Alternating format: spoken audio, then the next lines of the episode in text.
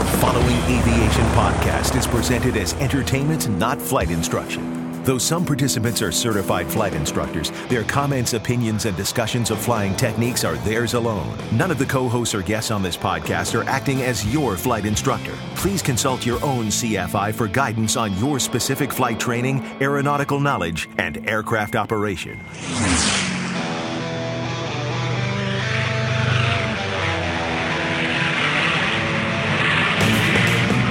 This is the Stuck Mike Avcast, an aviation podcast by thepilotreport.com about learning to fly, living to fly, and loving to fly. Thanks for tuning in to episode 16 about pilot eye health, FAA vision tests, the history of checklists, and more coming up now on this New Year's Day edition of the Stuck Mike Avcast. Now, here are your co hosts Victoria Neuville, Rick Felty, Carl Valeri, and Len Costa. Hello, everyone, and welcome to the very first episode of the Stuck Mike Avcast for 2012, your first aviation episode for the new year. Yay. And I'd like to welcome onto uh, onto the episode today, Carl, Rick, and Victoria. How's everyone doing? Great. Happy Doing New great. Year. Happy New Year. Yes, indeed. Let's do the pre flight. So, uh, starting off today, we've got a couple of announcements uh, before jumping into the show. The Stuck Mike Avcast, as previously mentioned uh, a couple of episodes ago, we came out with an iPhone, an iPad, and an Android application. Now, those applications are free. However, there's the caveat that they are advertising supported. So, you notice at the bottom of each page, there are ads there. We've just released for the iPhone, the iPad, and the iPod a paid version to remove those uh, to remove those ads.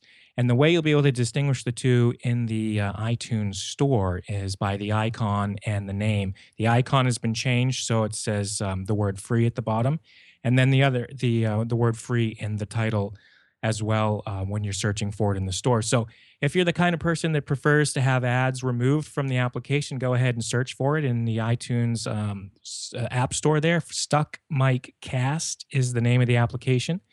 It's in there uh, for two dollars and ninety nine cents. You can pick that up and have uh, all your favorite content free of those nasty ads on the bottom. So the uh, the next item is we wanted to um, put something special together for our listeners. As you know, you know the Stuck Mike Avcast is a listener-supported aviation podcast, and what we've done is we've set up a a um, recurring monthly donation subscription so that you can set a, you know set it and forget it and send us a monthly donation in the amount of $2, $5, $10, or $25 and you'll be billed every month and you won't have to think about it of course, there's never an obligation to send us a donation. We'll continue to always create our wonderful content and share that with you. However, we asked, you know, if you found any of these episodes valuable to you, if you think that it's worthwhile sending us a little tip here and there, go ahead and subscribe for one of these monthly recurring memberships. Now, I will add that if you do choose the $10 a month level, we're going to go ahead and send you a free gift. And that free gift is one of our Stuck Mike Avcast magnets and a Stuck Mike Avcast button. If you choose the $25 a month gift, you'll receive the Stuck Mike Avcast magnet and our Stuck Mike Avcast coffee cup. Uh, coffee cup. Now, those gifts are um, those are our, our way of showing our appreciation. Those free gifts to you for the support. You know your your monthly contribution support, and uh, please do check that out. Uh, StuckMikeAvcast.com forward slash support. Now, entering cruise flight. Victoria, why don't we start with uh, your topic today? Sure thing. Um, I wanted to discuss a little bit about eye health today because um, it's been a personal struggle for me in my uh, pursuit of an aviation career. Um, I had a retinal detachment last year that um, my retinal specialist, who wasn't in aviation, told me that I would probably never be able to fly, um, at least commercially. So that was very scary for me. But, you know, when I did some research and learned more about eye health and what the FAA required, um, I learned a little bit more. Um, Oh, eyes that- are most. that's just interrupt. That's probably scary, huh? To have. Oh, it was very, very frightening. Yeah. Um, I was at the doctor's, you know, hearing about this, and he's like, "Why are you so upset? It's okay. We'll fix it." And I said, "Well, you know, I'm a pilot." And he he asked me, "What's your backup?" Oh, Oh Nice. boy. nice. That was a pretty low point. Can I ask how you like? Are there symptoms? Is there something that yeah, that's um. There's definitely. I'll let you get into it. I'm sorry, I don't want to interrupt. No, um, I actually won't even be talking about specifically detachments. Right. Um, but what you will notice if you ever have flashes that look like lightning bolts Hmm. in the corner of your eye, if you ever have an increased amount of floaters, Hmm. um, like those little spots you see that you Mhm. think there's dust in your contact or something, Right. if you have more of those or a big rush of them, or if it seems like a black curtain is being drawn over your eye, those are all um, signs that you immediately need to see um, a retinal specialist. Wow, it's intense. Now, what was So- the time frame on this? I don't even know if I'd call it an injury, but this incident with your eye again. Well, um, I didn't even know it happened. I had none of those symptoms. Okay. It was a pure fluke that I went to go to the eye doctors to get new con, uh, uh, yeah, new contacts, and they said we see a little bit of a, I think it was like a ridge or a bump or something. She said you could have a detachment, and um, I went in. I almost blew it off, but I went into the retinal specialist, and sure enough, I had worst case scenario. Um, the reason I'm bringing it up today is I'm having symptoms again, and um, I'm seeing my specialist every three weeks to keep an eye on it Mhm. no pun intended um because i do i have the flashes now so Mhm.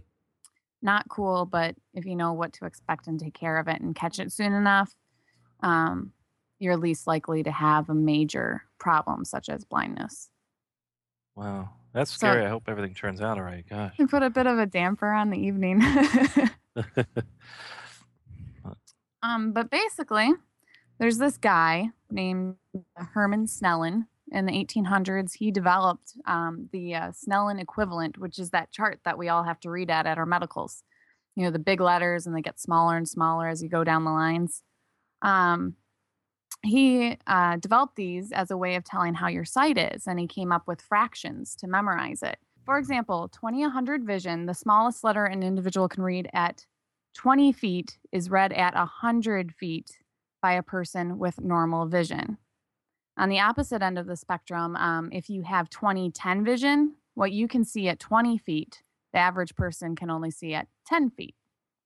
So that's where those fractions come in.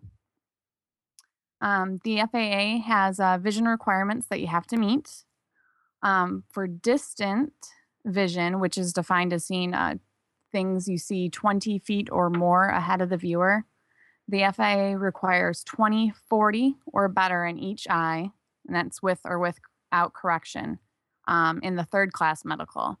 Um, for the second and first class medical, they have to be 20, 20 in each eye, um, corrected or uncorrected. If you move over to um, near vision, all classes require 20 40 vision or better each eye. Um, near vision is measured from 16 inches. Um, but when you hit the age of 50 or more, that number goes to 20 40 or better in each eye. Oh, I'm sorry, that was for intermediate vision. 20 or 40 or better in each eye, over 50 for intermediate vision. Um, intermediate vision, if you're under 50, not a big deal there's several things that you can have um, that they say are initially disqualifying, such as my retinal detachment. Don't give up. There's a chance FAA will um, submit a waiver, um, but there's a lot of paperwork that you have to deal with. Um, first, you'll have to have your ophthalmologist fill out what's called a 8500 7 form, and that's available on the FAA site. Um, you want to make your appointment enough in advance before your medical expires or before your medical exam to make sure you give your doctor enough time to fill this out. Sometimes you'll have to go twice if they need certain tests. Depends if your eyes need to be dilated or not dilated. So you might have to go back again. Make sure you bring all these with you. I also keep copies uh, to your uh, aviation medical examiner. Um, you could be issued a medical on the spot. However, your records are still going to be sent to the FAA and they are going to look it over. And you're going to get what's called an authorization letter in the um, mail a month or two later. And it's very scary when you get this authorization letter because at first it sounds like they're revoking your medical. And that's what I thought they were doing. But if you read deeper into all this like lawyerish mumbo jumbo that's written on it, you'll find out that they authorize you for a year or two or three. It varies per person to keep on getting your medical. And you must bring this letter to your next aviation medical exam and you must carry it with you whenever you fly. I made a copy because they print it out on very thick paper, and you when you fold that up and put it in your wallet, it's kind of big. So pretty much take care of your eyes. Do the best you can to do your um, yearly exams with your eye doctor. Um, vitamin C and A are supposedly the best things to take if you're into uh, doing things natural. Try the whole carrot thing if you want to.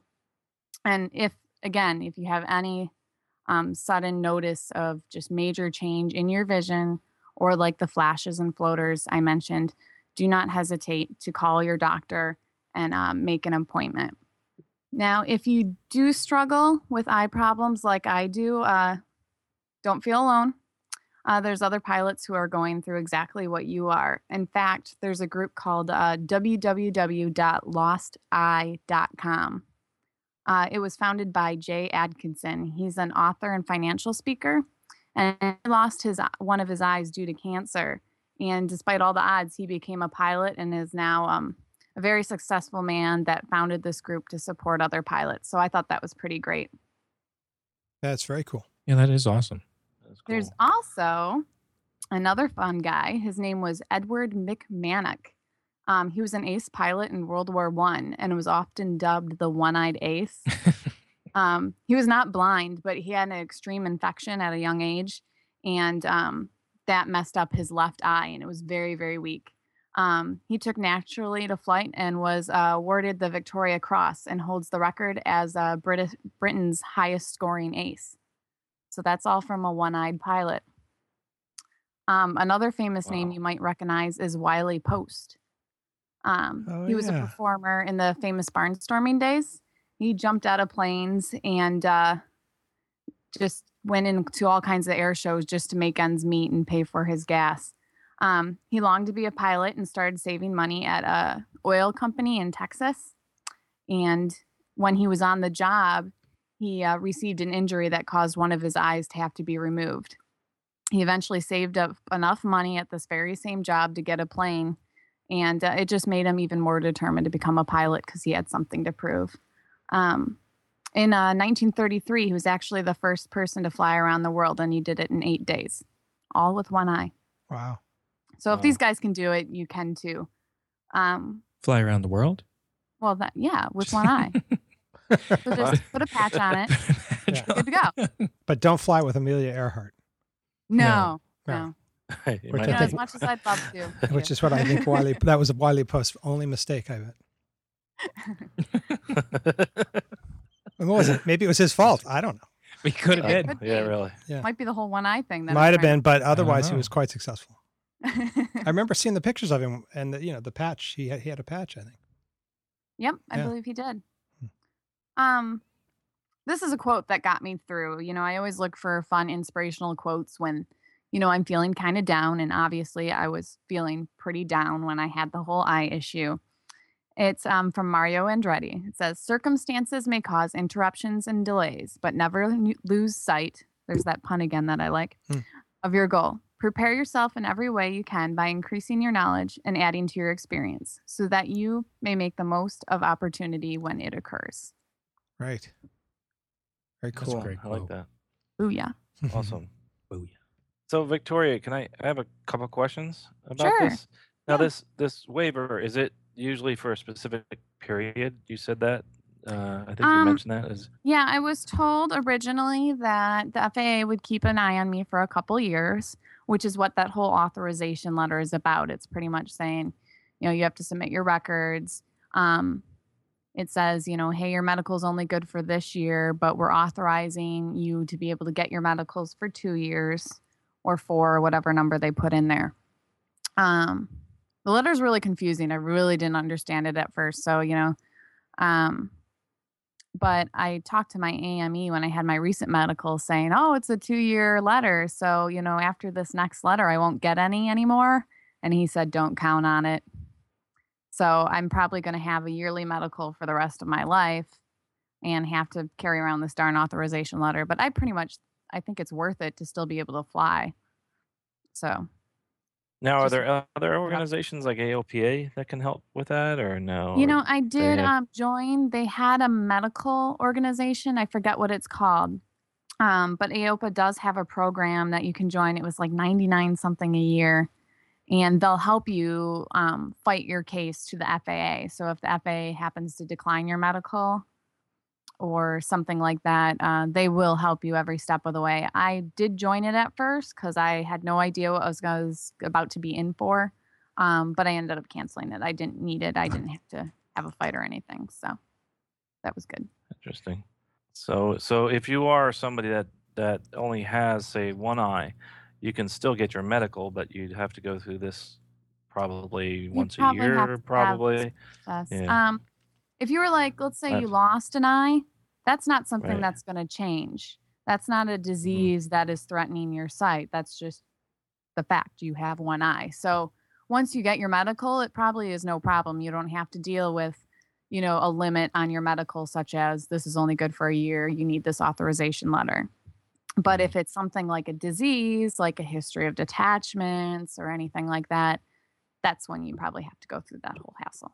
Yeah, my my grandfather actually had one eye, and uh, he had he had talked about flying, and uh, I you know I guess back then you couldn't go get a medical. It's just like you couldn't uh, you couldn't fly without um, having a certain minimum uh, vision without your glasses on, and that's all changed too. So there's some great strides I guess they're they've made in in medicine and also in the issuance of medicals, which is good but it really it, it is scary i guess when you get that letter i could just imagine what it felt like in the in the mail I said oh my gosh you know what is this Yeah, do the I do first next? paragraph, it pretty much said because you have such and such problem, according to FAA 757, blah, blah, blah, um, you do not qualify for a medical. That's the first paragraph. And, you know, I, I got all choked up. Oh my God. But then the second paragraph, but here you go. wow. So they do like to scare you. yes they do. Yes they do. Interesting stuff though. This is i, I Mm. actually like to hear more about it but uh i'm sure there's some neat stuff online too that we can look at like you were saying with this person the that website and the or Yeah. that group. And what was that website one more time It was Uh, uh, losteye.com. So L O S T E Y E dot com. cool. Awesome. Awesome Great. neat stuff Mm. really interesting And of course, we hope no one ever has to go through that. So, Right. amen but Mm. if so, there's some, there's a lot of good people out there to help you. I remember reading this story about your experience online, and I think that's how I start. We started first communicating on Twitter. So I yeah, remember. I think it was just before I met you. yeah, Um, just before I moved to Frederick. So yeah. So, that was happening. best of luck to you, kiddo. I hope that uh, you know that doesn't become a, a bigger problem in the future. Oh, I won't let it. Mm. And oh I have man. my way. and I know you get your way, so that's Yeah. that's that. so there. So there. Take that, eyeballs. Wonderful. Um, well, I'm going to pass the torch over to Rick because he has something that's actually vision related he wanted to share with us as well. So, uh, Rick. Yeah, it's funny because I was thinking ahead to you know topics for for uh, this show, and uh, I saw what Victoria wanted to talk about, and I, and I had separately been thinking of this topic as well because it's something that I went through, and and it's just worth people you know knowing about. Again, it's another bit of information about uh, the process, really. So. Um, you know the, the the starting point is that I'm colorblind. I, I'm red green colorblind, which is a fairly common. I think there's a more technical term for it, but basically it's it's uh, it's what a, a good amount of people, percentage of people, um, especially men, are, and it, it it involves the in selective lighting situations the inability to distinguish between some colors. In my case, it seems to be principally reds and greens in a certain tonal range, and it's so it's very specific, and I don't really notice it um, most days ever. You know, it's not something that affects my life. Um, and uh, so, it, but it's but it's there. And as I started into my training, um, I was somewhat aware that that might be an issue, and I had um, some conversations with the the guys I was uh, starting to learn from, you know, first few flights kind of things, and they they had had a little some experience where they were aware of that there was some process that it would be okay. You know, you don't really have to worry about it. There'll be a couple things you got to do, but don't worry about it.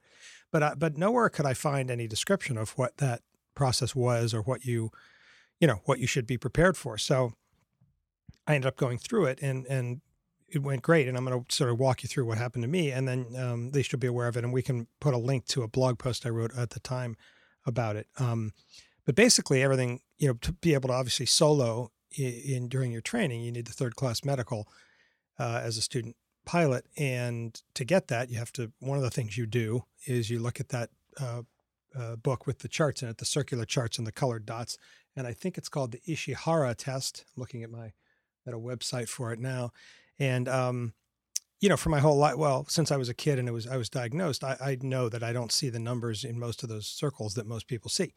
So I knew going in I wasn't going to see the numbers, and and um, I think I had called or spoke to someone who said, "Don't worry, just come on in, you know, we'll take care of it." So I went in, the medical went great. Set, you know, they opened the number book, and I went, "Well, I'll tell you right now, I'm colorblind and I I can't see anything there." And so that was, you know, they were fine, and they said, you know, it's cool. We we can't ha- normally. I think when you leave the medical, you guys can correct me if I'm wrong. but They, they hand you the piece of paper, I think, or it get maybe it gets mailed from that office quickly. But but in this case they had to send the paperwork because of that anomaly to the to the Nashua office, uh, Nashua, New Hampshire office to um, to be sort of dealt with. And I was told that I would then get um, some paperwork from them in in a week or so. And it took a little longer than that. I think I had called, and there was probably a holiday in there, you know, standard stuff. But eventually, ended up with a couple pieces of paper. Um, uh, one of them was my medical with qualifications on it, which which allowed me to solo, but prevented me from flying at night or in any situation that might involve signal lights. And um, so that was cool. That allowed me to keep training. And then there was um, information about what to do next, which which was this: I had to uh, call the uh, the FSDO, the local FSDO, and um, set up an appointment to go have a signal uh, light gun test. I think I've pronounced that correctly or said that correctly. And um, so I did do that, and I, uh, but you know, I didn't know what to expect. I mean, the scariest thing was that I didn't know how that test was administered and and what I might see and how well I might do. Because mm, for me, you know, if someone says what color is that, it depends a lot on is it a fabric, is it dark, you know, all these factors. So I didn't really know whether I didn't know how the test would be done or if how many shots I'd have at it or whatever. So I went to the FSDO, which is right near, um, um, oh, drawing a blank. I'll have to cut this out. What's the airport? At Windsor Locks? No, no, no. It's up near, um, oh, you know, it's the big airport northwest of Boston. I'm just trying to. blank. Oh, uh, Lawrence? No, no, the bigger Oh. one. Uh, Oh. Hanscom. Oh, Okay, Yeah. sorry. So I went up to the FSDO that is right near Hanscom, and I went to the offices. I thought maybe it would happen at the offices, and um, you know they might like shine a light across a room, or I don't know. You know, I didn't know what. But as, as I pulled in, that I noticed that the glass of this office they were all tinted, and I thought, well, that's that's not going to happen through glass anyway. And and they had not done this in a while, or they it took a while to find the right person that knew what to do. But pretty quickly, we were in a car, or I was following him in his car over to uh, Hanscom to um, signature basically FBO and and which had a line of sight vision to the tower and it was pretty pretty clear quickly that what was going to happen was an actual you know light gun shining from the tower as if to a plane but basically to me with this this guy there. And um so and I, but again I didn't know what to expect. I had not seen that gun in that situation hadn't really seen any light guns. I don't know how many people have really um, at least you know new pilots. And um but basically the, the short of it and you can read my more descriptive blog post is that i was shown a light. It was pretty clearly a color i forgot what order they were in but it was it was clear that i knew you know i was able to name the first color um, which i think was green uh, then then white and then um, and then red and and i could tell what they were they were different enough there wasn't any any real issue and i kind of felt that would be okay but i never knew what if i can't tell what if it's dim what if you know whatever so it was like I named the three colors. It took each they they had each one up about 30 seconds. We stood there waiting for the next one. And then the guy was with said, Okay, cool, you're all set. And we went back inside and he had two letters with him. One that said, you know, rejected, I guess. I don't never saw the words on that. And the other one, which he signed and handed to me, which was uh, basically you're good to go. And that letter is the one, like Victoria was talking about, that I keep with me and have copies of and I bring that to my physicals, which are still on schedule uh, as per you know any normal person my age, you know, a pilot, and show that to them, and that pretty much says it's okay. You don't have to test his color blindness because we tested it this one time. So um, it went okay, it went great, and and I think the process was was fair and fine and all that. I just never saw it. Written, it wasn't written down anywhere. I didn't really know what to expect, so I was a little nervous because a few things hinged on it, um, and uh, it worked out okay. So I don't know if you have guys any questions, but that's uh, that's my uh, little story do, about that. I yeah, do. yeah.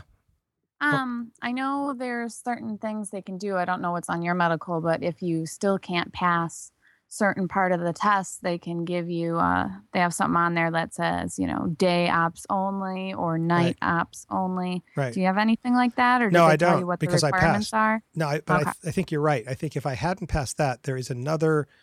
Um, I think there's a machine-based test, like you put your head in something and identify colors that way. I think there's a fall, you know, another fallback. Although I get why they want you to re- in a real the real world scenario that they're most worried about. They want to make sure you're okay. Um, so yeah, I think if I'd not passed, ultimately I would have probably gotten some qualifications and probably been able to fly day. Um, Yep.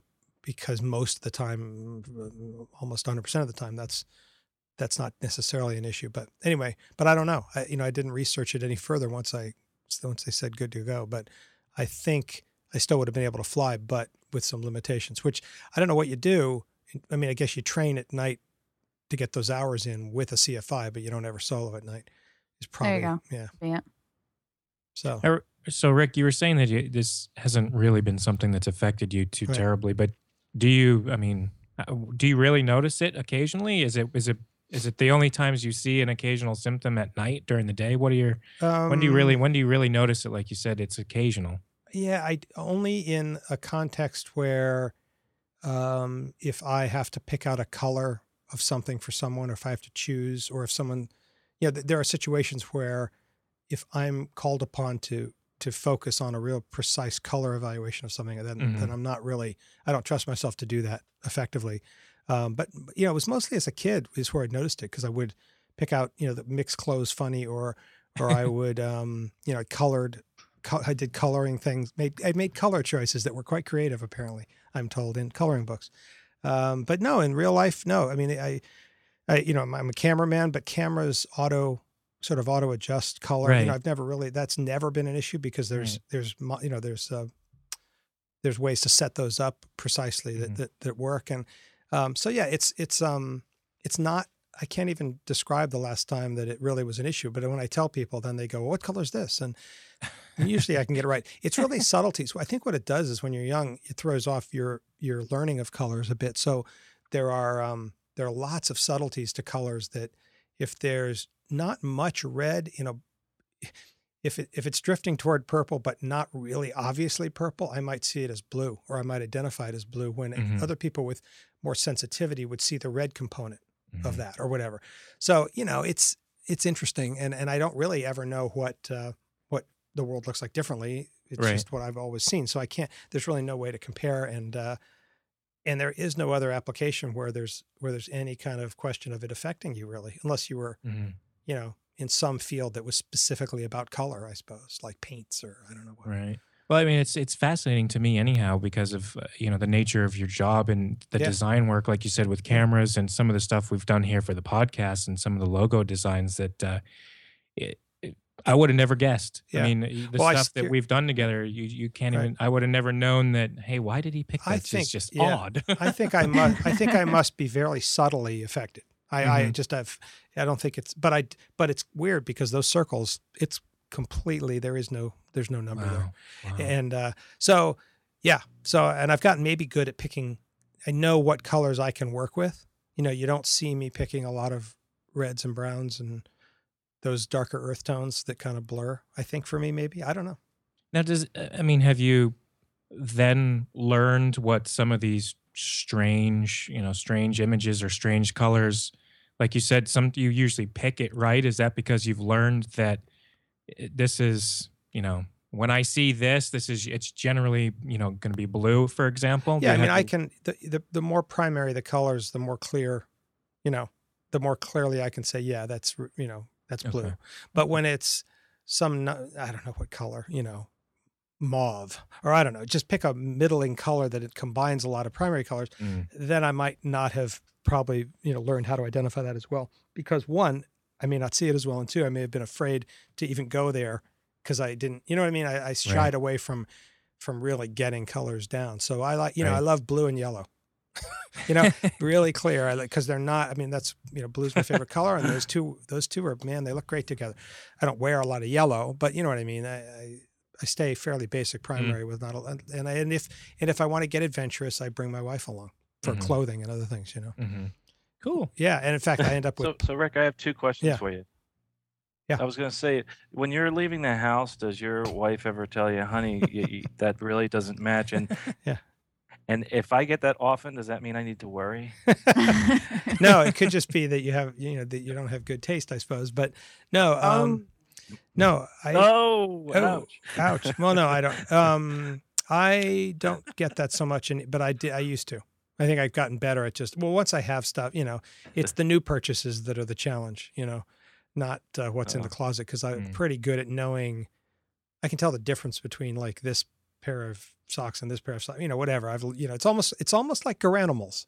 If you guys remember what Garanimals were, they were a like kids. baby clothes? they were Oh, no. I'm just saying they were a kids matching clothes thing that Mm. they had a code on them that that you knew how to match you know if the bears go with the bears i guess is what it was you know and so it's kind of like that it's like once i know that that tie goes with that suit you know with that shirt i can Right. you know i can do that every time. So it's it's a little more like a uniform. When i used to wear uh, suits and ties and now i'm you know more casual and it's it's easy in a different way you know so.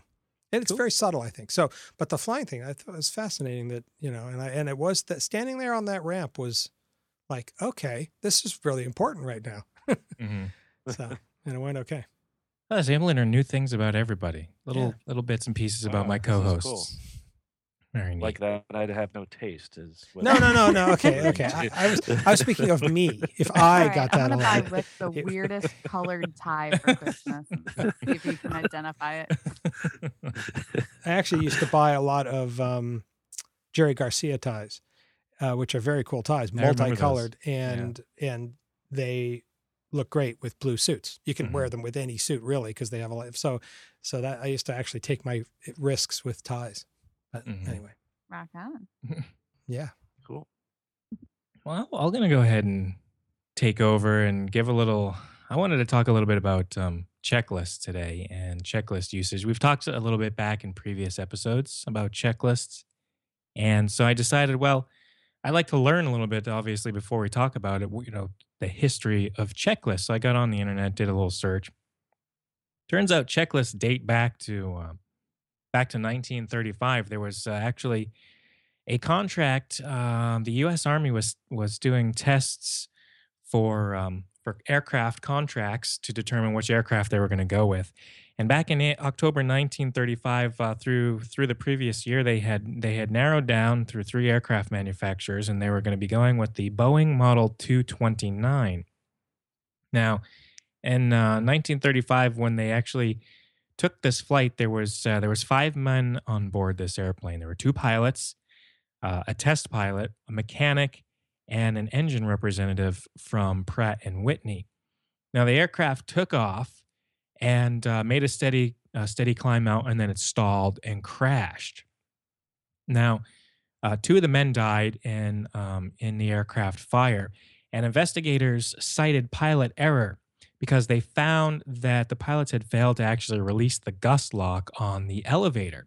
Now, later on, some other pilots got together um, and were looking at the situation and they were trying to figure out what exactly was happening. Was this quote unquote too much airplane for one man to fly? And what they figured out is it wasn't too much airplane for for for somebody to fly. It was too much for one person to memorize. And so what they determined was if we couldn't memorize these items because there's just a, such a sheer volume of activities going on in here, let's write them down. And from there, the basic, uh, you know, the basic premises uh, that is where we come up with aircraft checklists. So aircraft checklists date back to 1935, which uh, is quite a long time, and I'm sure we're, you know, all of us here are familiar with how useful they are. But I wanted to touch upon a little bit of, you know, some uh, some additional reasons of why they're important because there's a, there are a lot of accidents um, involving. Now I know of one actually, um, Rick, I'm not sure if you remember it, probably about three years ago, somewhere out in Cape Cod, there was an accident. Um, Chatham? with- uh, there- there was a- somewhere, yeah, somewhere around there. And it was the exact same issue. The pilot had, ta- I don't know about his checklist usage, but the pilot had taken off, failing to release the gust lock and got into the climb and uh, stalled Hmm. the aircraft and it had crashed. Hmm. And uh, so, the, you know, these things do happen. And one of the things that I notice with students is that it's, you know, you have to, it was something important that I wanted them to learn that even though, and I do this at work too, even though I've read that checklist five times, I mean, there's days where I do five flights and I've read that same checklist five times. You think I know that checklist? You bet I can recite it from memory. But to make sure that we're safe and I didn't miss anything, you know, I read that checklist every time. Now, what I wanted to actually add, not just the importance and the history of it, but you know, a little bit of uh, check checklist technique, and I'll ask you guys uh, some of your you know techniques here in just a moment. But what I do for myself to make sure that I haven't actually forgotten to perform a checklist item. Now, if you have flows, some aircraft have flows. You go through your flow and you'll set up the aircraft as necessary. And then usually you pick out that checklist and you start reading through from top to bottom. What I do is I vis- in order to like visually verify and confirm that the item hasn't been missed, I take my hand and I touch each item around the flight deck as I pronounce it out loud, reading it out loud in the airplane. Now, this, of course, is a two, you know, at work, this is a two crew member environment. So we have a read and response checklist. So that's the way I perform it. I'll read it, I'll point to it. And, you know, as we go through and the responses, make sure they associate accordingly to what we're going to do because not always are they the same thing. One instance is in the wintertime when our aircraft is cold. Instead of putting the ignition to the auto position, we put the ignition to the on position. Well, you know, in the last eight months, when you've been going through that checklist five times a day, you spell out ignition auto. And then you say to yourself, whoa, whoa, whoa, hold on a second. No, it's on today. So, you know, by by making that visual verification and touching each item is is a helpful method that I use. Now, you know, again, I was talking about a two crew member environment. I do the same thing in general aviation aircraft. And then one technique that I use in general aviation aircraft that's even helpful to me is I read that checklist out aloud, even when I'm by myself. Okay. I want to know the process of me reading it out loud and hearing myself responding, in addition to touching each item to verify that it's been performed, is a method that, uh, you know, is my method of verification. Now, uh, I'm going to ask. Uh, we'll just start with Carl. What what sort of checklist techniques do you use? That, you know that you found helpful to remember to make sure you haven't forgot items. Well, you know, since I, I go through between airplanes often, you know, I'll jump out of a jet and then jump into the 182, then jump into a, a Piper. I I rely on checklists probably more than most. But one thing that I found really helpful is number one, I do a flow no matter what, and I always do the gumps check no matter what kind of airplane I'm flying. And and the other thing is that what I've done is I put uh, especially pre-landing checklists is I've and after takeoff checklists, I've actually taken those and put them up on the on the panel so that I can see that right before I land instead of having to pull out a checklist. You know, we all have that problem. Gee, I'm I'm flying, but I always always do. And th- this is I don't trust just the checklist. I trust the the, the flow, the checklist, and the flow again. So Mhm. I'll do I'll do three things. I'll I'll do the flow, do the checklist, and then in my mind just make sure oh yeah I, I brought the gear up. Oh i put the gear down. And uh, especially you know I, I do something silly too. I do the six o'clock news is what I, you know when i'm landing i always think about the six o'clock news i, I don't want to be on it so i Mhm. do my gumps check right before Mhm. landing and uh, you know i always have that funny story where I, I told that to one of my students he says well hey dude I, i'm on the six o'clock news so that's not going to scare me and he was he actually he was, he was one of the guys that produced it but Mhm. yes I, I definitely i love i love the flow go back to the checklist do it again but it, that scares me because like i said i'll be in three types of aircraft in one day just like many flight instructors do Mhm.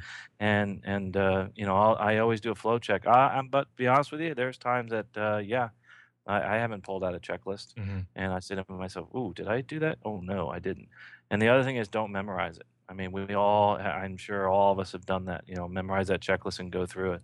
You know, to actually pull it out because you're going to miss something. Just like you said on the on the ignition auto, ignition on. It's like, whoa, whoa wait a minute. Mhm. You just you just wrote memorizing that Mhm. and you're spitting it back. Yeah.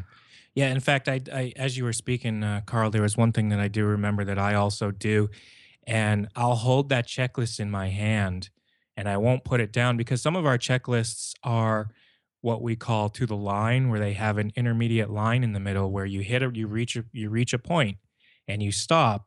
Say, for instance, um, before takeoff checklist to the line, which means you have some items that you run, you pause at the line, and then after that, um, after you've reached your clearance, for instance, our takeoff checklist to the line is all the items like a control check. Below the line is verifying the um, the air the runway heading and the aircraft uh, heading are the same and that you're on the correct runway. And the second item is putting the lights on. And then once those are done, the checklist is complete. So, you know, I don't put that checklist necessarily put that checklist down because it's paused. You know, there's there's an intermediate point. I'll just hold on to it. And you know, what I'll do is I'll hold it or I'll place it on the dash in front of me so that's not tucked away in its in its usual corner as another visual reminder to me, hey Len, guess what?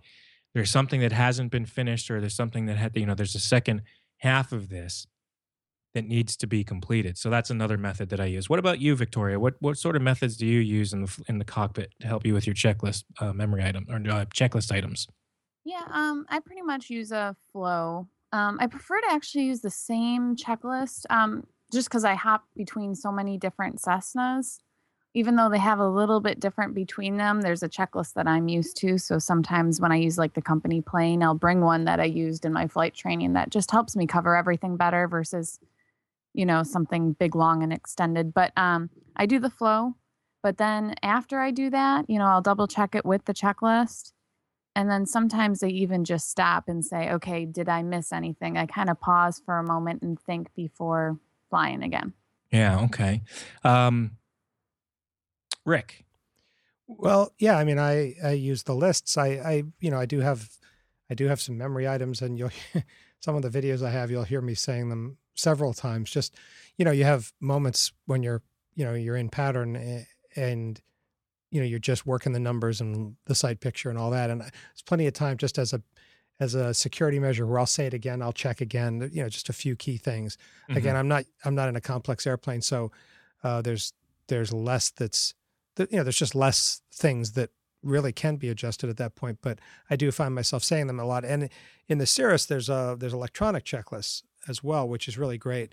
Um, so you can just dial them over especially you know the the cruise fly the in-flight checklist and and um, you know you can they're, they're they're available to you very easily without having to pull out uh, paper. And so um, but yeah i just basically you know i do i do t- i also do the thing where i touch stuff.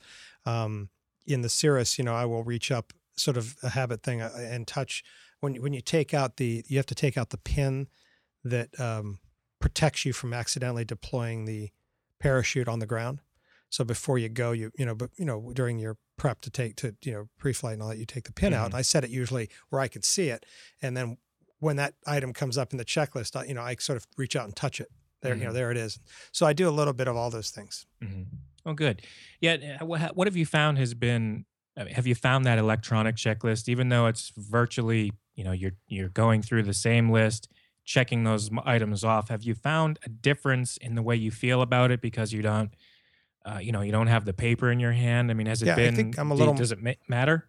Yeah, it matter in a way. I actually, I come, I'm sort of an electronic guy, so I, I um, find it easier to to get to and to use and to read and the paper. You know, so in the Cessna that I fly, that's it, there is. I don't think it, I'm pretty sure there isn't that, and it's the paper one. And some of the checklists um, are duplicated in a couple places. Like this, I think the the startup checklist is if you're starting with ground power or not, and so you have to flip past a couple pages to find the one that applies to the situation you're in Mhm. not too many of those, but I- so I find that to be a little cumbersome at times, and, and it isn't. I should probably, if it was my own plane, I'd probably get rid of some stuff that I, you know, that is not true. That you know, just Mhm. make a version that is that is exactly what I need uh, as well to have in, to have in the plane.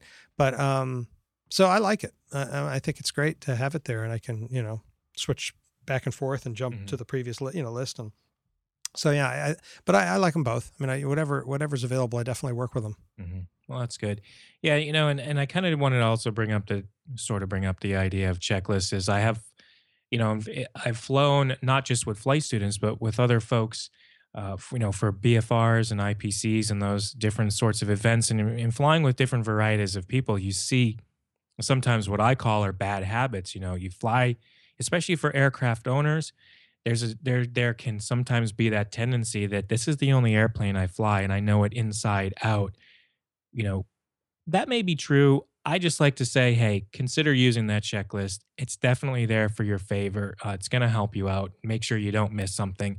There'll be the day where it may save your butt, and you know, for the couple of seconds it takes out of your pre-flight or or any any sequence of your flying to pull that out and just verify something you know, I, I think it's definitely, I highly recommend that you check that out and, and definitely use it. For those uh, out there in flight training, you know, there's really no exception. It's it's there to save your butt. It's there to uh, to make sure that, uh, like Carl says, you don't end up on the six o'clock news. So, um, you know, it's just a it's just a basically an item I wanted to share with folks and make sure that you know, even though you are familiar, go ahead and it's it, airplanes are can be dangerous. We know that uh, we get comfortable and we fly when we're flying, but we want to make sure that we're safe. And so, as uh, a public safety announcement, a reminder, yeah. if you will, to uh, use those checklists, folks. So some some people actually I heard talking about uh, either on another podcast or I'm not sure about creating additional checklists. One, people were joking with me that I should create them for the camera setups. Mm-hmm. Um, just you know, because there are times you oh I forgot to plug that in. So that well, it's true. And then the other thing is the iPad stuff, which yeah, is exactly right. All this extra portable gear that you may want to use. Did I turn off the radio or on the radio? Mm-hmm. Did I preload this? Did I, you know, whatever? It's in a bunch of extra things that you don't want to get distracted later with it. So yeah, there's. I mean, we won't go into it today, yeah. but I think we could talk about it on another show about just pre-flighting the iPad in general. It was something that sort of came on my radar a couple yeah. of weeks ago. I never really thought about it from that concept. Right. But if you're going to be using, for instance, an iPad in flight, you know, you want to make sure, just like you said, some features are turned on and off that aren't going to be distracting. You've got current charts, your apps are up to date, all your information is in place, etc. Right. So right. there's yeah, there's definitely some other items that's not a that's not a bad idea yep. to create a checklist for. So our picks of the week. Well, we're getting uh, to the top of the hour here, so we'll go ahead and start into our picks of the week. Why don't we jump in? Uh, we haven't heard um, from Carl in a little bit. Carl, tell us about your pick of the week.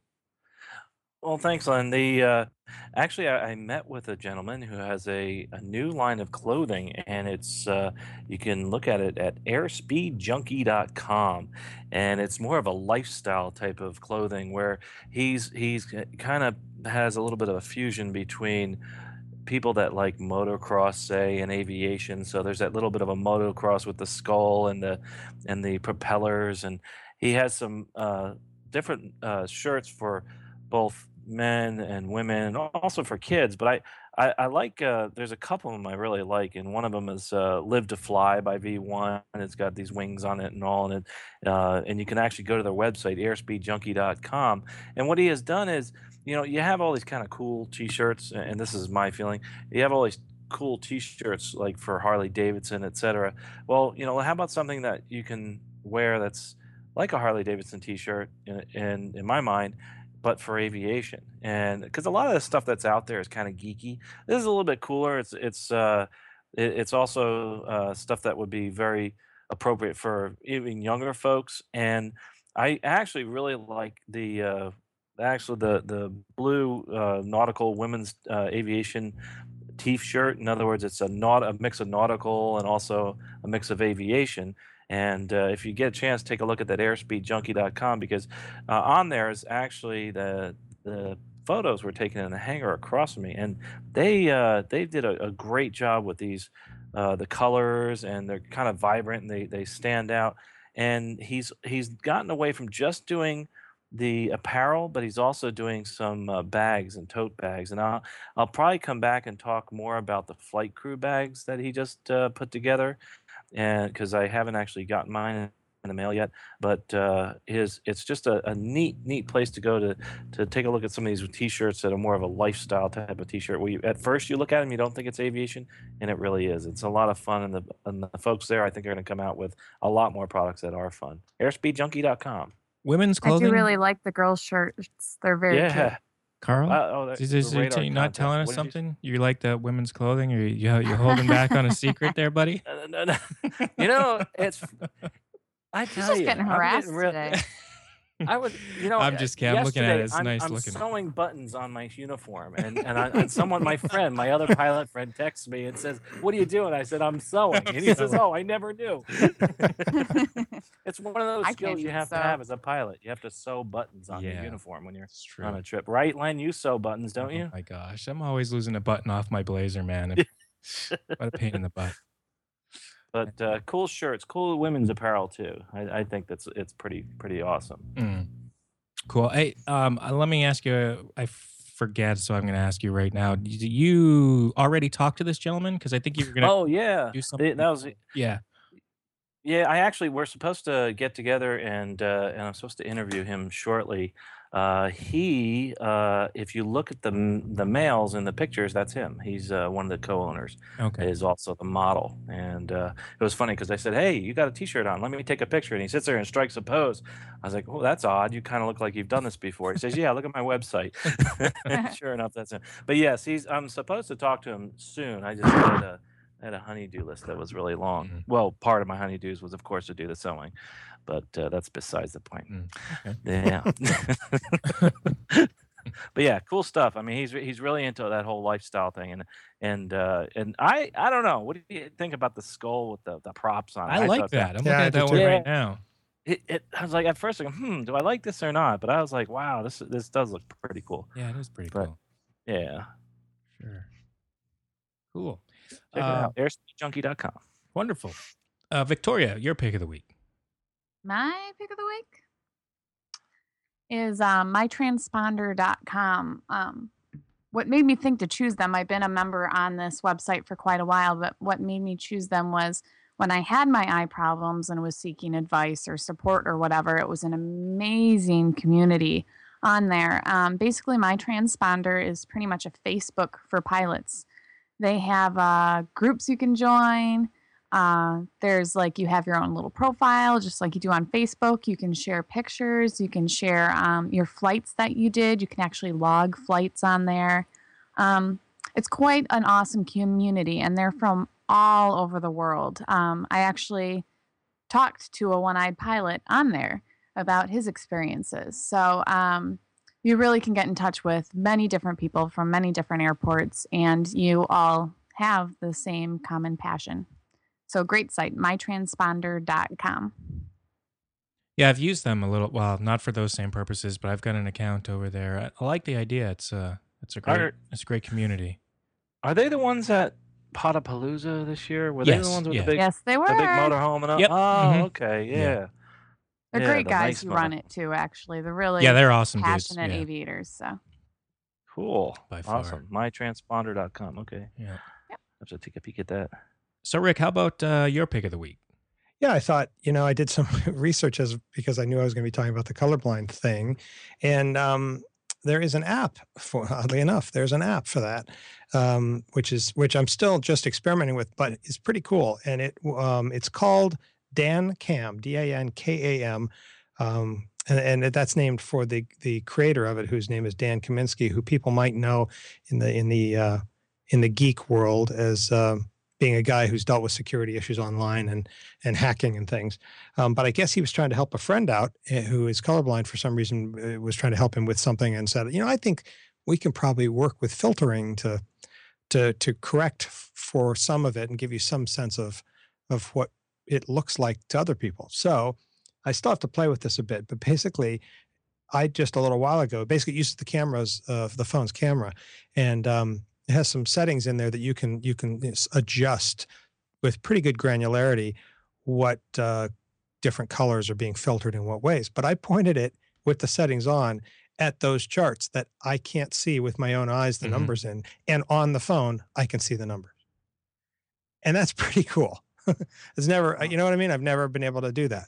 So That's cool. um, you know, this is a very narrow win, very narrow window. For, so, so around the phone, it's just dots, but through the phone, I can tell you what the numbers are, and I can vary the the dial to accurately show me those numbers. And then, of course, take the phone and point it at something else in the Mhm. world. And what does that look like now? And I, you know, so I think I need to do a lot more playing with it. But uh, those of you who might have some interest or know someone who's colorblind, it's called DanKam, and then it's I think it's called Colorblind Fix. Um, and it's uh, I, it may exist for other smartphones. I know it's there for the uh, iOS stuff. So that's my pick. That's pretty cool. I'm looking at the Yeah. website and it shows it actually shows a screen, um, a screenshot of what you're talking about. The colored circles where you can barely see them, and then the you know how the app has optimized it. That's pretty fancy.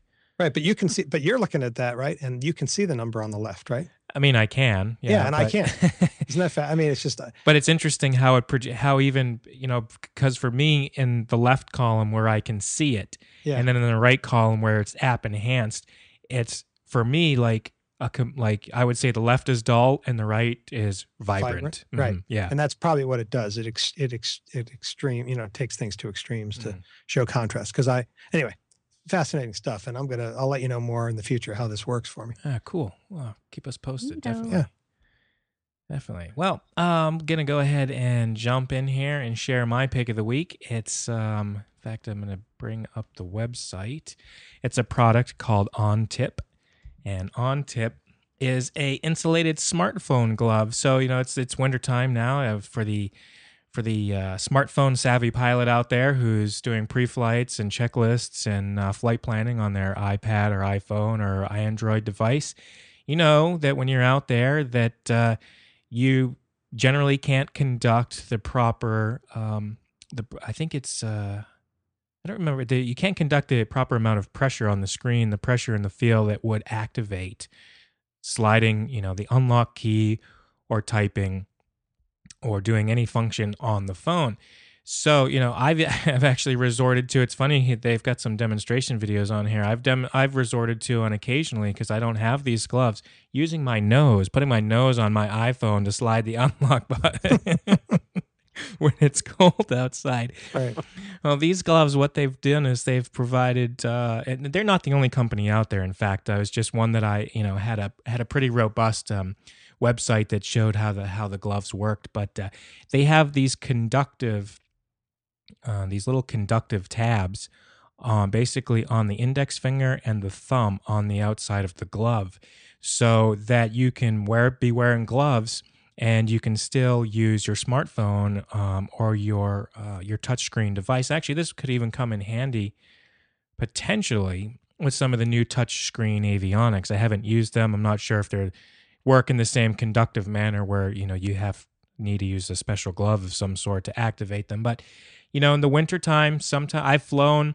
I did a lot of flight training in North Dakota, and I'm not lying when I tell you there were times um, when it was so cold outside that I would never take my hat, gloves, or coat off through the entire airplane flight, the, the entire flight lesson, because by the time we were done, it would still be cold in there. It was so cold, the you know Wow. the, the aircraft heater just wouldn't it it take the edge off, but it wouldn't be warm enough to take off your accessories. So.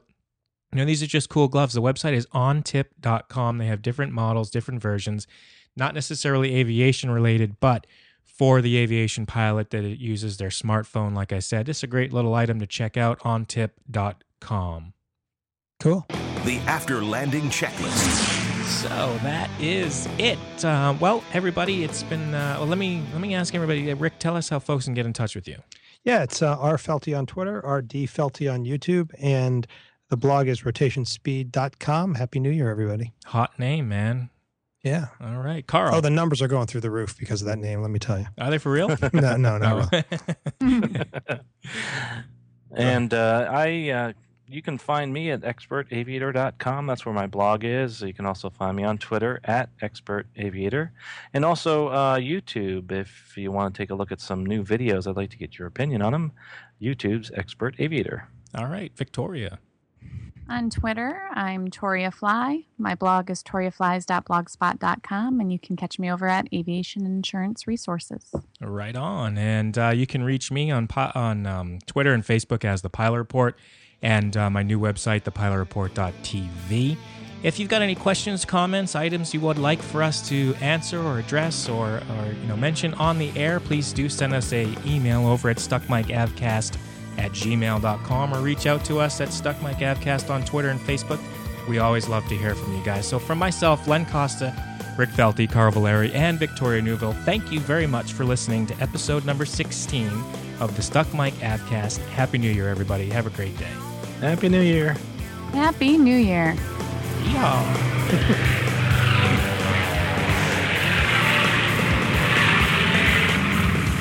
You've been listening to the Stuck Mike Avcast. Members of the Stuck Mike Avcast may receive compensation for products or services mentioned during the podcast. Compensation may be received in the form of, but not limited to, referral commissions, free products, or service trials. Our opinions and views are never influenced by any compensation, and you should always perform your own due diligence before purchasing any products or services mentioned during the show. The Stuck Mike Avcast is an aviation podcast brought to you by thepilotreport.com. a Len Costa production.